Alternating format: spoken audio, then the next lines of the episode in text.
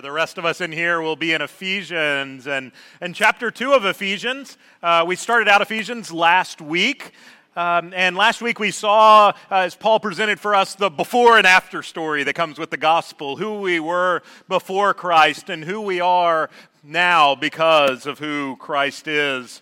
Uh, this morning we're going to hear some words, words that many of us, you, you may have at some point uh, dedicated some or all of these verses to memory at some point or another.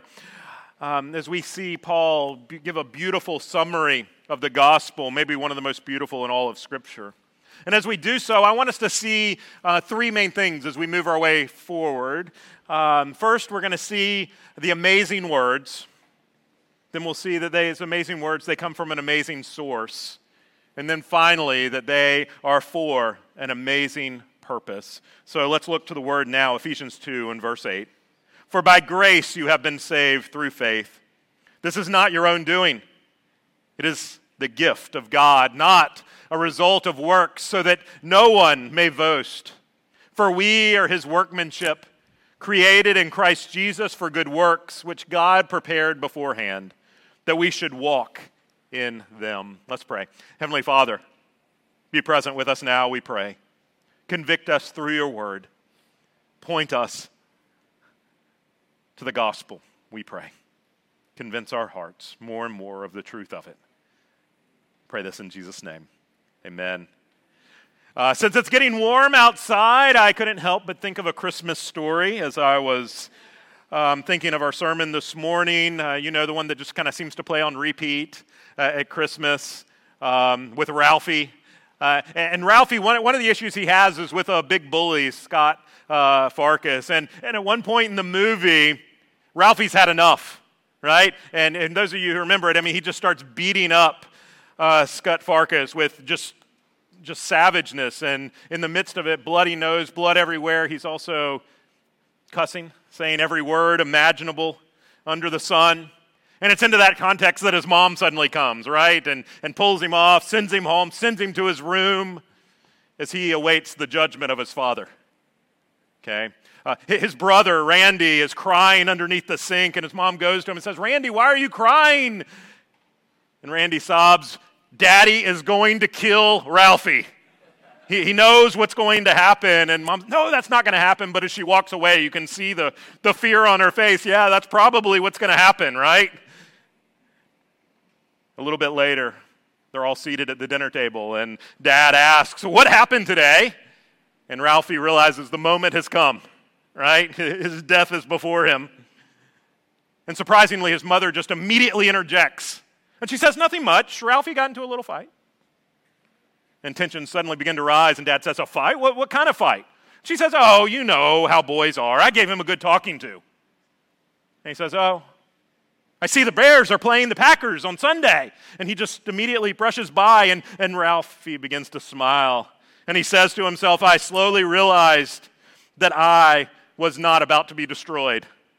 Uh, from then on, things were different between me and my mother. You see, what did his mom do? He, he deserved punishment. He, he deserved the wrath, but his mom stepped in with mercy to him.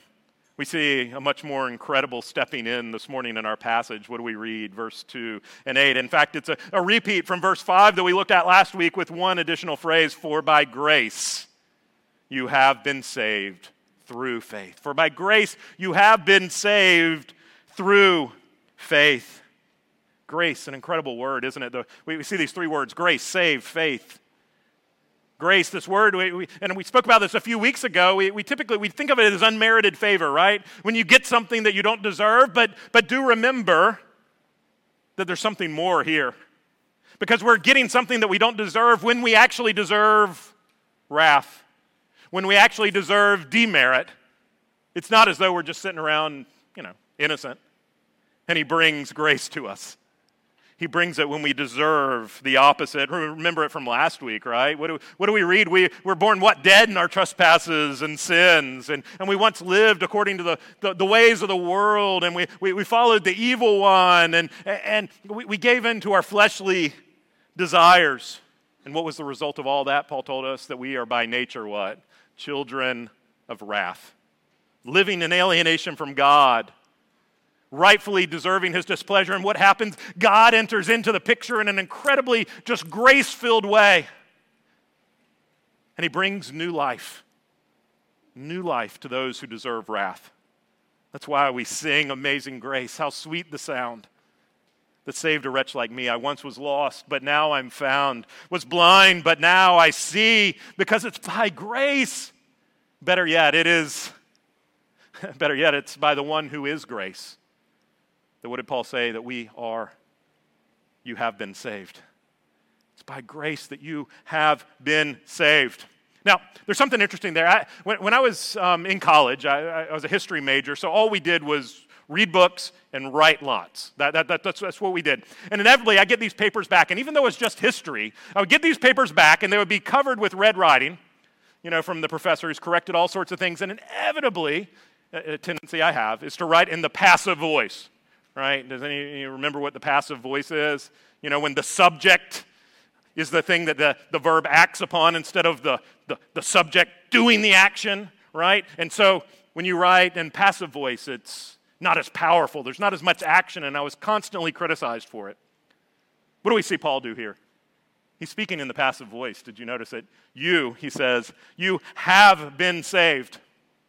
And Paul here, he's using the passive voice, but instead of making the language weaker, as we're often told if you've ever had a paper graded like that, it actually makes it incredibly strong, stronger than it could possibly be. Because what is Paul saying? Paul is making crystal clear that you, y'all, even, that, that y'all are, that, that, that, that y'all have been saved, Paul says. And you're not the ones doing the saving. You're not the ones who are doing the action. You are having the action uh, upon yourselves. It's beautiful. Because remember, who were we? We were dead in our trespasses, rightly deserving God's wrath, and it's then that God's grace comes onto the scene with that incredible rescue. God in Christ goes to the ones who've offended him, who, who want nothing to do with him, who hurl insults at him, who constantly sin against him. I mean, can you just imagine somebody that like that in your life? I, hopefully none of us have anybody like that in our life. But just imagine somebody that just constantly hurled insults, constantly sinned against you, was never for your good, con- constantly offending you, constantly sinning against you. We, we, I think we can at least think of how we might treat, how we might think about that person, right? We, we probably wouldn't think too kindly of them. But God, as we read last week, but God, by grace, comes to those who have offended him so greatly, and he, he comes to us and he saves us, making us alive together with Christ, saving us from, from sin and death and wrath, that which we rightly deserve, saving us both from the penalty for our sin and also from the power of sin itself. And Paul says that this incredible, this amazing grace, he says, is what? It's, it's received how? Through faith. Through faith. Now, what is this faith? We need to think about this for a minute. The author of Hebrews says this, now faith is being sure of what you hope for and certain of what we do not see. But still, what is it? What is this faith? And I want to just think of three aspects of it real quick that I think are helpful for us. First, fa- faith has knowledge, right? In order to have faith, you, you, you must know who Jesus is. You must know what Jesus has done. You must know what he has the power to do in your life, right? But let's be careful. This knowledge isn't just like earthly knowledge, okay? It's not just information in our head, because remember, what does James say in James two? You believe that God is one, you do well. Even the demons believe and shudder. So it's more than that, okay? It's a knowledge that's not just in our head. It's a knowledge that must penetrate to the very depths of our heart. And it's not a knowledge that can just be seen by anyone. It's a knowledge that, that actually re- requires that, that we experience the new birth, that we be born again so that we can really see it. Thomas Goodwin, an old Puritan, he put it this way. Spiritual things, thinking about like salvation, spiritual things may be set out by the words to the reason and to the fancies of men so as to take them in. So he says anybody can like read the words on the page, right? But we do not know them. We don't truly know them, nor see them till we see them purely and nakedly by an impression the Holy Ghost makes upon us that conveys the proper and native and natural images to us. He says it, it takes something more than just seeing the words on the page that tell us the wonder of what Jesus did. Anybody can read a book that explains the gospel, but there's something more going on. Uh, Goodwin, he, he uses the illustration uh, of somebody who's studying music. And, and they take out a songbook that has the song before them with the notes and everything. And, and, and they begin to learn the art of music. And you can learn something from books about it. You might be able to begin to learn what harmonies are and proportions. But Goodwin says this is all artificial harmony. It's not real harmony until what? Real harmony, the ear only takes in when the lesson is sung. It takes more than just reading. It has to be sung. It has to be heard through the ears in a way that transforms one. It's not just knowledge on a page, but knowledge that actually comes in and does work in one's heart. So it's knowledge, but it's also assent. It's assent to that knowledge that we have. Uh, assent means, though, that we have submission to it, right? So what is it that we're submitting to? We're submitting to Jesus as our Savior. When we have faith, we're, we're recognizing that He is the one who provides precisely what we need. And He is the only one who can provide precisely what we need. But not just going to Him and not just believing that He is our Savior, but also submitting to Him as Lord. What does Paul say in Romans ten? If you confess with your mouth that Jesus is what? Lord. And believe in your heart that God raised Him from the dead, you will be saved. So, so this assent, assent means that we are submitting to Him both as our Savior, but also as the Lord of our life and willingly submitting ourselves to Him. So faith is knowledge, it's assent, and lastly, it's trust. Lastly, it's trust. That is, um, finding our confidence in Christ. Confidence that He has really accomplished what He says He has accomplished, what the gospel says that He's accomplished. A trust that rests not in ourselves. Okay? Faith doesn't rest in itself. Faith rests in the one in whom we put our faith, that rests in Christ. You see, this kind of trust, it's not self-relying trust. It trusts in the person, Jesus Christ. So faith, knowledge, assent, trust, all these things build together, and we have this beautiful phrase before us, for by grace you have been saved through faith. But Paul wants us to know clearly it comes from an amazing source. Um, Philip Yancey um, uh, speaks, uh, he's a popular Christian writer, he, he speaks about Benjamin Franklin.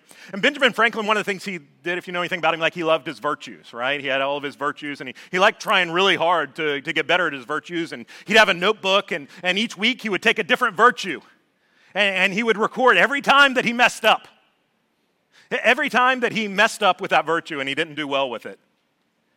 And you know what happened? Over time, what did he do? He began to get a little better at his virtues. But then he noticed something. He, he found that he was struggling now with something else. He began to struggle with pride. He began to struggle with another virtue. He began to be proud of how good he was becoming. Paul, in our passage this morning, wants to make sure that as we understand how incredible grace is, that we don't get puffed up in and of ourselves.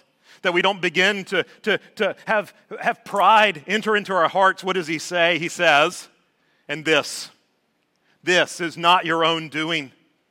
It is the gift of God, not a result of works, so that no one may boast. He says this is a gift from God.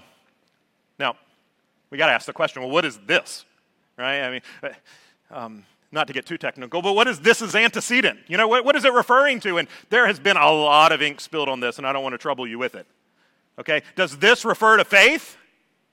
Does it refer to salvation? Or does this refer all the way back to the beginning of grace? And what I would say is that I don't think it refers to any of those words particularly. What Paul is talking about is the whole package. He's talking about that whole salvation event. He's saying, do you want to know what, a, what is a gift for you? For by grace you have been saved through faith. that whole thing comes to you and to I as a gift. It's all grace, you see. None of these things find their origin in ourselves. Instead, they come to us as an undeserved gift for those who rightly deserve demerit. And how does he say it's a gift? Verse eight and nine, he says, not your own doing, not your own doing, not a result of works. Paul makes it one hundred percent clear, right? That, that we bring what? We, we bring nothing to the table. I mean, we bring our sin, but, but we have nothing positive to bring to our table. We have no works to, to bring to him. Our problem, of course, is, is what are we tempted so often to do? Think that we do have something to bring to the table. Tempted to think, well, if I do X, he's going to have to be at least somewhat happy with me. I mean, I understand I may not be saved by it, but come on. I mean, I'm doing at least a little something here. Or that when we go and we do Y, then we suddenly begin to think, well, he's never, he could never love me anymore. And when we do that, we are misunderstanding grace. We've com- we've completely missed it. We've completely, we've completely missed the incredible gift that it is to us, not coming to us because we've worked hard enough, not coming to us because we've become good enough, but coming to us surely as a gift, a gift that is in no way deserved. Now, as we, we think about this coming as a gift, you might think, okay, well, I can get how grace is a gift because that's kind of in the name, you know, it's kind of in the very definition of it. And, and I get how I'm saved by, by, that that's a gift because he's the one who pulls me up. He's the one who saves. He's the one who breathes new life in me. But, but what about faith? I mean, come on. Isn't faith my contribution? And Paul says to us, that too is a gift from God. And this isn't the only place that he says it. In Philippians one, he says this, and, and, and, and note where I've underlined here. He says, for it has been granted to you that for the sake of Christ you should not only believe in him, but also suffer for his sake. What does he say has been granted to us? That we might believe.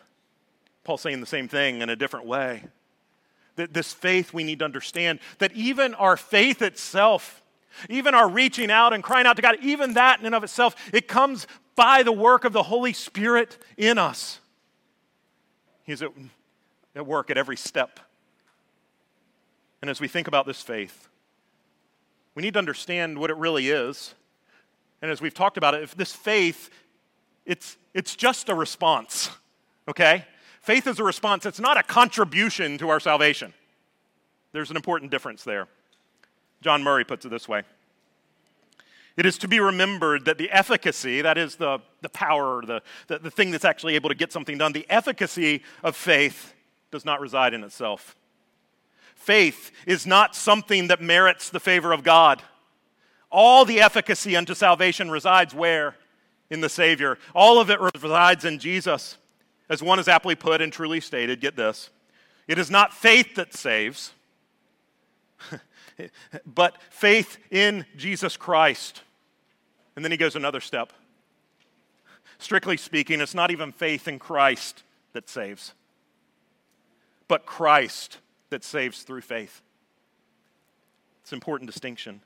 The specific character of faith is that it looks away from itself and it finds its whole interest and object in Christ. He is the preoccupation, the absorbing preoccupation of faith. This, in a way, it helps us to kind of complete what we were talking about earlier with regards to faith. You see, faith is not what saves us. It's merely an instrument by which we submit ourselves to him. Our faith, just think about it, it has nothing. Faith is like recognizing, I got nothing. And putting everything to the one in whom our faith is in. Faith looks not to itself. Faith doesn't look at itself and, oh, my faith is growing and it's growing so strong. Faith does not look to itself. Faith looks where? Faith looks to Christ and to his finished work. This faith, Paul tells us, it comes to us as a gift. We talked last week about how we're given this new birth. We're, we're made alive in Christ. Those who are spiritually dead are resurrected. We're, we're regenerated. We're given new life, right? And when we're given that new life, what happens? The scales fall from our eyes and our ears. And the Holy Spirit works faith in our hearts as we see and we hear the gospel for the very first time.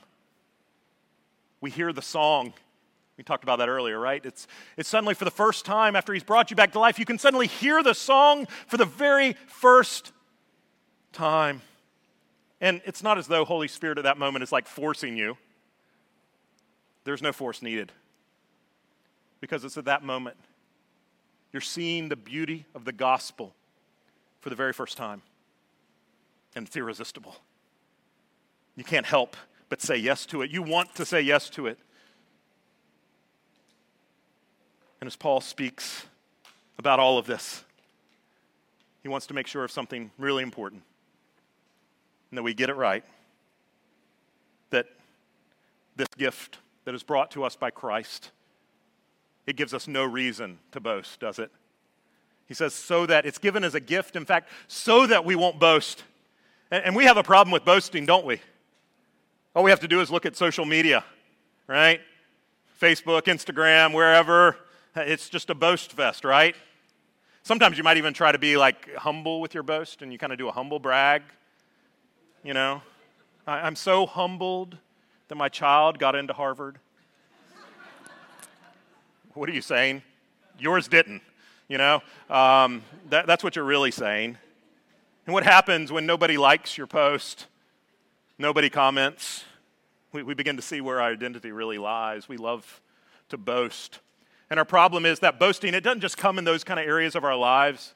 On Facebook, it, it can come to our salvation as well. And we can begin to think that in some way we bring something to God, but when we come to God on that last day, we have nothing that we can bring. We can't say, oh God, but I but I tried really hard and I've been really good. We no, we we, we have nothing to bring. And we're blessed in here this morning. I think that many in here, like we we theologically, we're, we're astute, many of us, and, and we get that. And we understand what, you know, that grace really comes to us in that way, and, and that there's really nothing we can do. And on the last day, we stand before God and we can really say it's all Jesus, right? And all his work. But, but what do we do? So often that's not how we really live. We really think that there are things in us that can commend us to God. Reasons why he owes us a little bit more maybe than others, you know. I mean, we've been doing this for a while, God. You, you owe me a little something. Or things like, or, you know, God, I've, you know, I've been really good lately with my devotional time.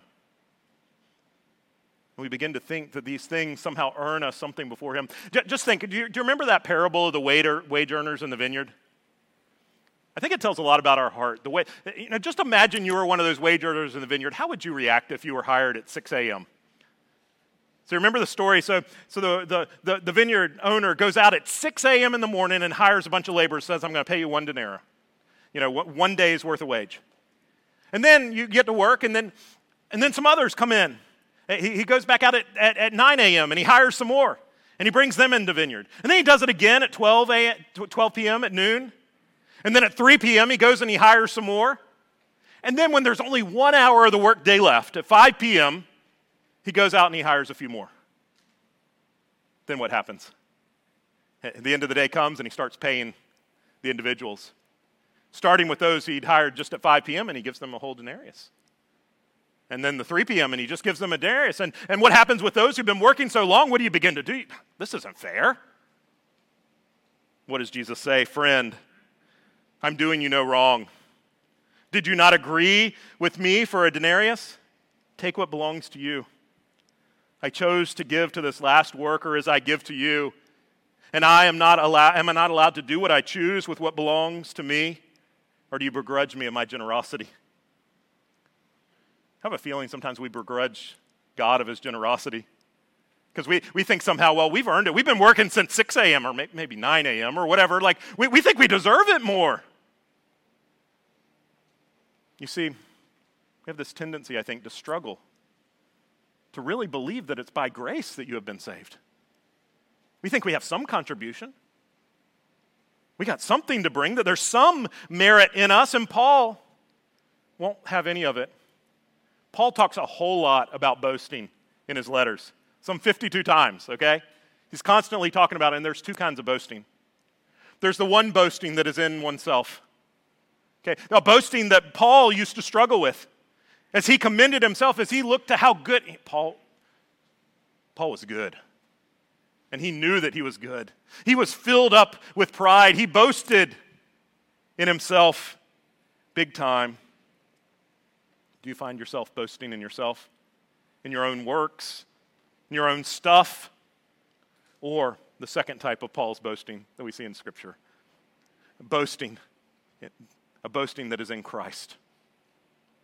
And you see, a correct understanding of the gospel, where does it lead?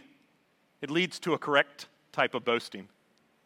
It leads to what Paul says in Galatians six fourteen, but far be it from me to boast, except in the cross of our Lord Jesus Christ.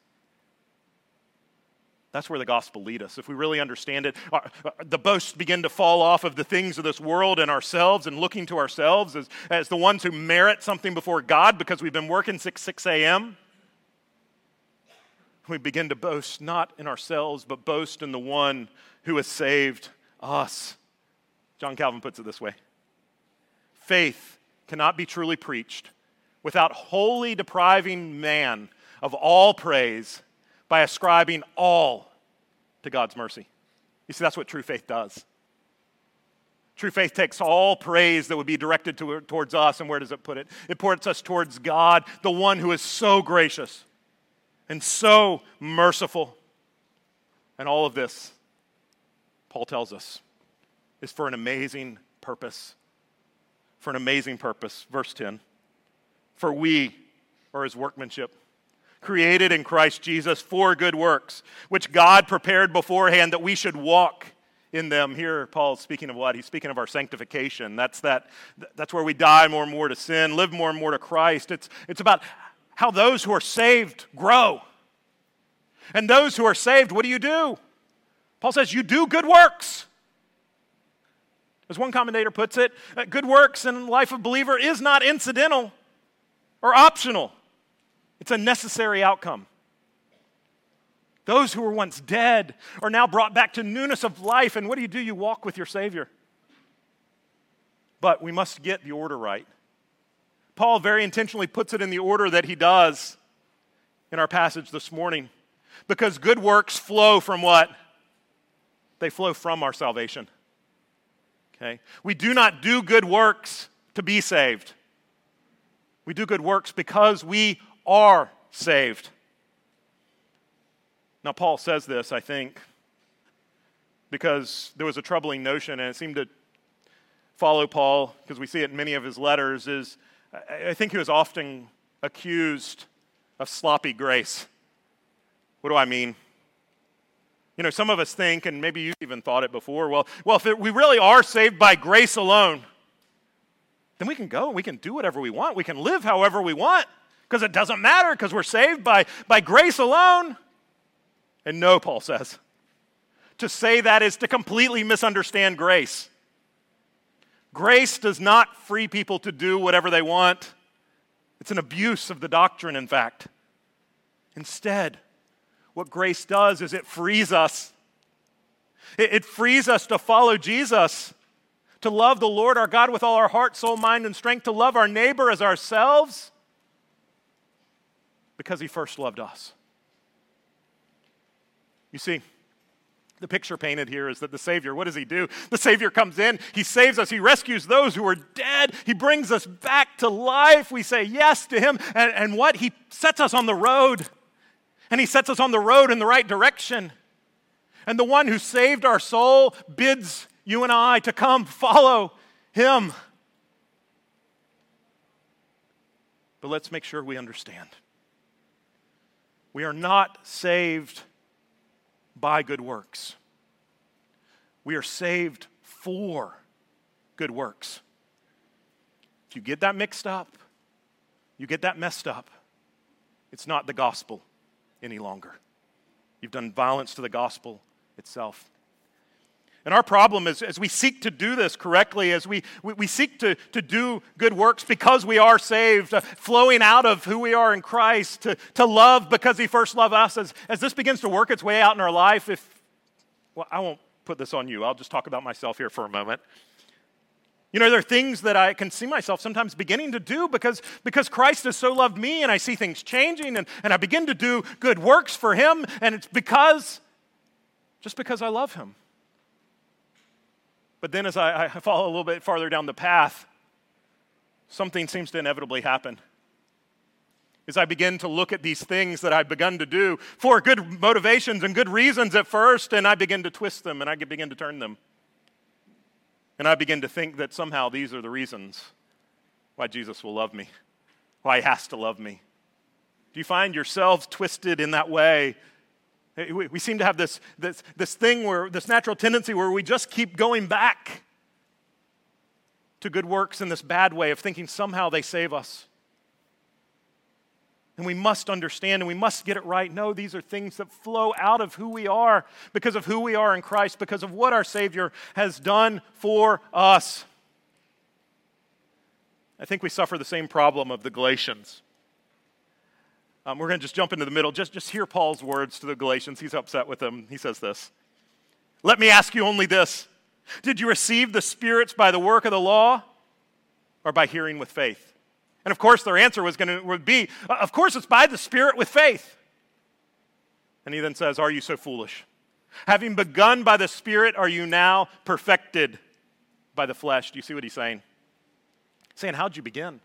And, and we need to ask ourselves, how do we begin? We began by a work of the Spirit with faith, right? By grace we have been saved through faith. How is it that we are to continue? We're to continue in that same way, by the work of the Spirit with faith. You see, faith that doesn't rest in us trying really hard to be good, that ultimately rests in him and his goodness, and rests in the work of Holy Spirit even in our lives, not in ourselves. And don't miss what Paul, I think, is saying. I think in a sense, he's saying even our good works are a gift. Did you see how he said it? Let's look at it again back in verse ten. What does he say? He says, "We are his workmanship." Who's the workman? His workmanship, created in Christ Jesus for good works, which God prepared beforehand. Do you see it? Do you see who's at work? Even in the midst of our good works, even as we're called to follow him, he is at work through it, through the power and the work of his Spirit, so that we can be confident that Paul was correct in Philippians one when he said, "He who began a good work in you will bring it to completion at the day of Christ Jesus." Do you know that to be true? Paul here has shared with us the wonder, the beauty of the gospel, these, these beautiful words that come from an amazing source for an incredible purpose in our lives. And when we can understand this gospel, this good news, and how it comes to us as a gift, things begin to change in us. When we begin to understand that it is truly by grace alone that we are saved, and that it comes through faith alone, and faith that doesn't trust in itself, but faith that trusts in what? Christ alone. And we begin to really grasp that it's not by works. It's not by us trying really hard to be really good, but through his work in us. Then we are freed to what? To stop boasting in ourselves. And we're freed up to begin to boast in the Savior of our souls. Will you try that on this week? Will you try on the implications that this comes to us as a gift, a free gift of God, lest no one should boast? And would you try on this idea of stop boasting in ourselves, boasting in who we are in this world, boasting, most importantly, in who we are before Christ? And try on boasting in him. Boasting in the one who has done it all for us. Boasting in our incredible Savior, Jesus Christ, the object of our faith. the one in whom we trust, the one who has done that which we cannot do. Would you begin to learn to boast in him? And as you do, this is what's so amazing, because none of us will do that perfectly this week. And what will we find ourselves doing but boasting in ourselves, boasting in our flesh? And even then, we need to be reminded, even then, the truths of the gospel are still true of us if we have truly come to him by faith. Do you believe it? Let's pray. Heavenly Father, we confess sometimes it's hard to believe that the good news of the gospel is truly true for us. We constantly put ourselves back on the treadmill thinking that there's something that we can do to make you happy with us or happier with us. Oh, Father, would you disabuse us of that notion? Oh, and would you help us to learn to have faith that rests in the one who did it all, not in and of ourselves. Oh, Father, that we would learn even this week more and more the language of our heart to boast in you, the Savior of our soul. Would you be doing this work in us? Holy Spirit, would you continue the transformative work of our hearts, we pray. In Jesus' name, amen.